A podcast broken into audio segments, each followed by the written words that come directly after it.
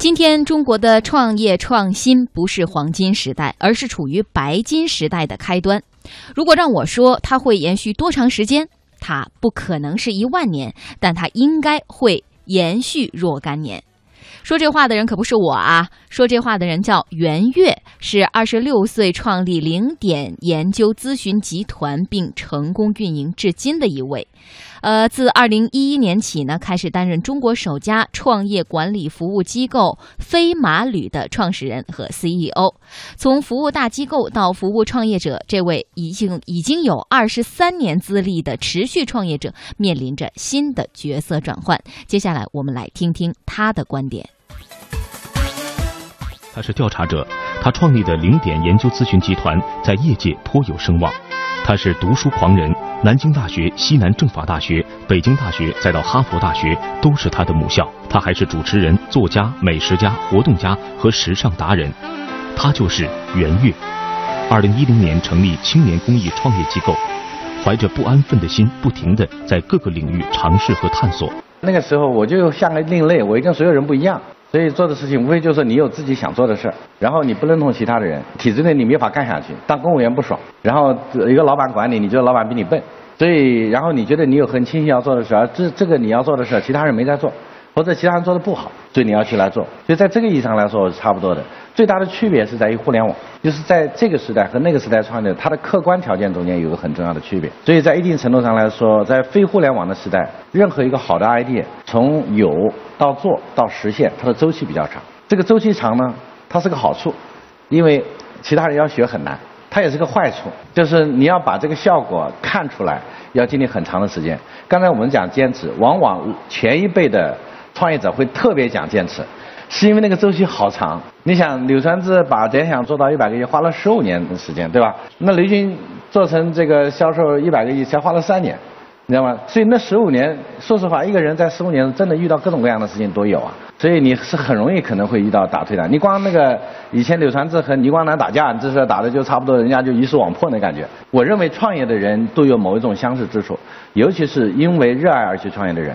有些人是实在活不下去创业，这不一样。我是属于那种为自己爱好而去而去创业，所以在这种人会更激进一些。事实上，我觉得现在的这个创业和就业这两件事情已经产生了一个很大的融合。以在座的各位而论，你们所在公司一方面你们是主发起人，是吧？这个是个创始人、主发起人，但是呢，事实上你们都会拿拿那个 A 轮、B 轮的时候，都会弄一个期权在这，或者你们本身那个创业团队的那个数量实际上是蛮算创业团队的。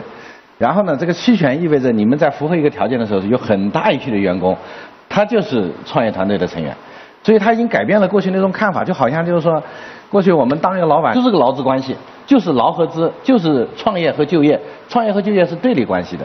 其实今天的这个新一代的创业者，这种共享程度已经很高了。就理论上来说，每个人都可能成为股东，那区别只是老大、老二、老三、老四、老二十二、老四十二、老八十二。这个阿里巴巴上市的时候，不有不是有七千多人成为一千万富翁以上？实际上，它总的持有股股份就拿到激励的还不止一呃七千个，它甚至过万了。所以这就是我们会看到的这个这样的一个东西，就是说，你将来假定说，你这个人就不是一个能够当头的人，能够上来的我们这些我们这些朋友，我跟你说，也就是因为很有主张，我认为他是主体感很强的人，他是这样了。我们还是有很多同学，每次我到大学问，我就问说，同学们你们有什么自己喜欢干的事儿吗？能举出手来的就百分之十嘛，那还有百分之九十他就不知道啥事儿，那咋咋办呢？他要去创业，创啥业啊？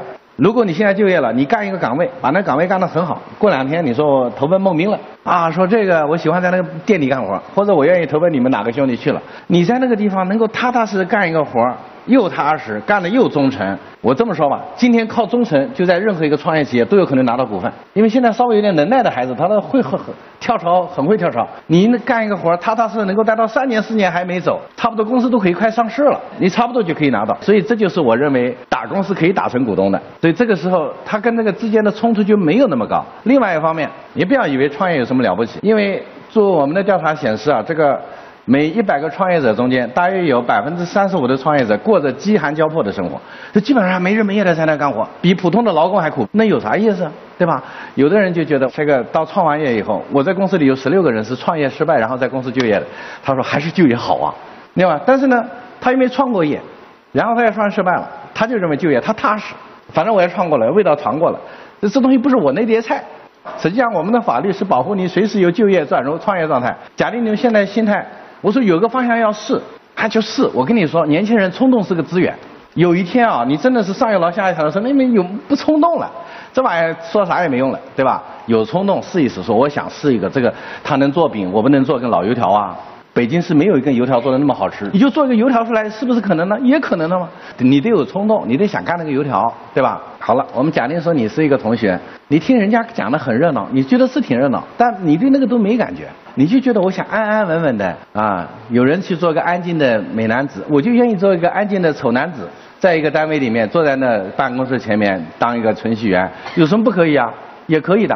所以等到有一天程序员终于当烦了，说我愿意投奔哪个创业公司当程序员。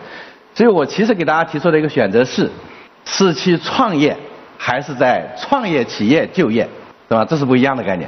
就是今天的创业企业是非常需要有人去就业的，因为不管你创，绝大部分的创业企业其实是个小公司，如果没有拿到钱的话，它是个没有名的公司，是个小微公司。但是我跟你说，你在那个地方特别能够经受锻炼，而且还特别能够学会创业。知道吧？那公司就屁大一公司，对吧？老板干点啥事儿，天天早上干点啥吧，你全看明白。看完之后说，就干这点事儿，我也会干，那你就可以创业去了。创业是创造一个法人，结婚是组织一个家庭，都是创造一个组织。那这个事情，第一你要选择说，这个人是不是我喜欢的？你别弄一个人说啊，我妈要我要我做的，对吧？都这么大年纪了，非得跟一个人结婚，他妈生不如死，天天跟人家在一起。你说这为什么？其他人都创业，我应该创一个，对吧？那就创完以后，你觉得没有感觉。所以我觉得其实跟这个是非常相像的。我想绝大部分的回答是，至少在今天你还很年轻的时候的回答说，不会说，哎呀，我就从了吧，对吧？你不会嘛？当然也有人说我就从了吧，也有，真有。但是你大凡就是有一点主体精神的，创业也许是个更好的选择。我们过去遇到创业的这个阻碍的时候，包括现在我们还有一些家长，还有一些成人，甚至还有一些老师，他还是担心说，一个年轻人去创业靠谱吗？那我我们有很多人，包括我本人，我在大学时代就摆过馄饨摊儿啊，像刘强东或者是呃很多的我们知道这些创业的朋友，其实他们在大学时代的时候都给摆过摊儿。今天不需要摆地摊了，大家直接在互联网上开一个网店。当你去一个微店上买一双袜子，卖完之后，他就会弹出一个店问你要不要开店，你说 yes， 那你这个店就归你了。然后你只要你在朋友圈里开始卖袜子，只要你能卖出去袜子，他就给你分成。这个成本是多少？几乎没有成本。所以今天啊。当一个普通的一个年轻人从非就业创业状态进入到创业状态，其实他几乎就是一张纸那么薄，这就是互联网今天提供出来的完全不同的创业机会。所以我们进入到一个新的时期，产品和各类的服务都要互联网化。